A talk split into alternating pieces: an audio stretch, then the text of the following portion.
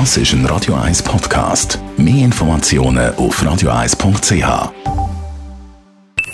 Die Morgenkolumne auf Radio 1 präsentiert vom Grand Casino Baden. Grand Casino Baden. Matthias, guten Morgen. Morgen, Matthias. Guten Morgen miteinander. Die Stadt Zürich erlaubt die Behördentext neu den Genderstern. Ja, es gibt Millionen von Sternen, heißt in einem berühmten deutschen Schlager. Genau sind es rund 150 Milliarden allein in der Milchstraße. Mit bloßem Auge sichtbar, bei einer klaren Nacht rund 3000.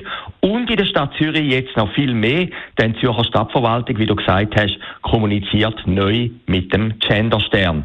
Damit will man, so Begründung, auch trans- und non-binäre Personen berücksichtigen, also Personen, wo die Identität nicht bekannt ist.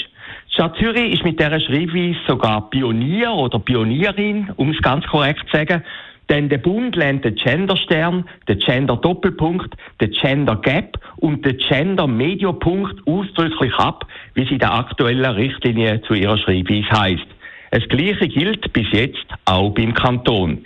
Im Kanton Aargau hat der Regierungsrat der Kantonsschule Aarau die Verwendung vom Sternsee ausdrücklich verboten und die Gesellschaft für deutsche Sprache, sozusagen Gralshüterin und oberste Instanz von dem, wo wir reden, stellt sich offiziell gegen den Genderstern. Der Grund, die Einführung vom Genderstern führe zu einer uneinheitlichen Sprache.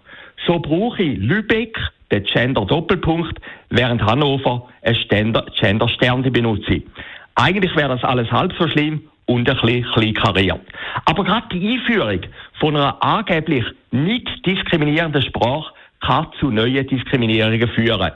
So hat, Zitat, Genderpolizei Zitat N, Zitat NZZ, vor drei Jahren eine Interpellation von der Zürcher SVP-Gemeinderätin Susanne Brunner zurückgewiesen, wie sie die sprachliche Gleichberechtigung verletzt. Was absurd ist, handelt es sich bei der Frau Brunner, wie der Vorname beweist, sogar noch um eine Frau.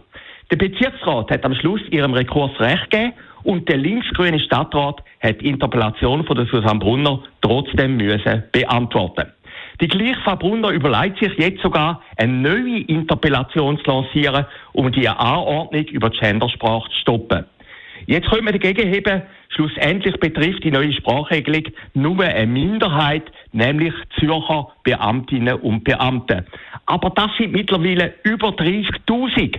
Obwohl man immer sagt, wegen der Digitalisierung brauche es weniger Job, ist die Stadt Zürich die Ausnahme, die die Regeln bestätigt.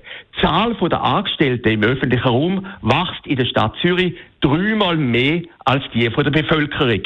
Mittlerweile gibt es in der Stadt Zürich etwa gleich viele öffentliche Angestellte, wie Schaffhausen Bewohner hat.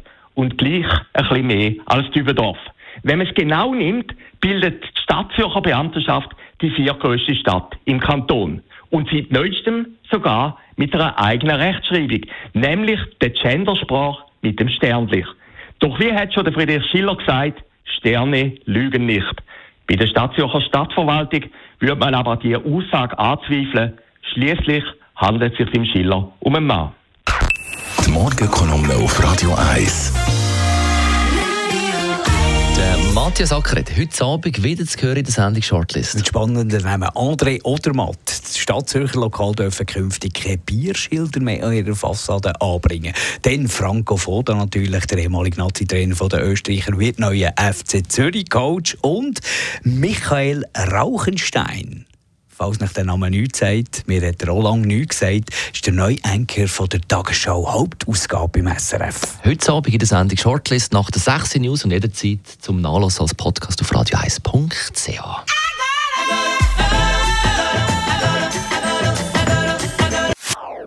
Das ist ein Radio 1 Podcast. Mehr Informationen auf radio1.ch.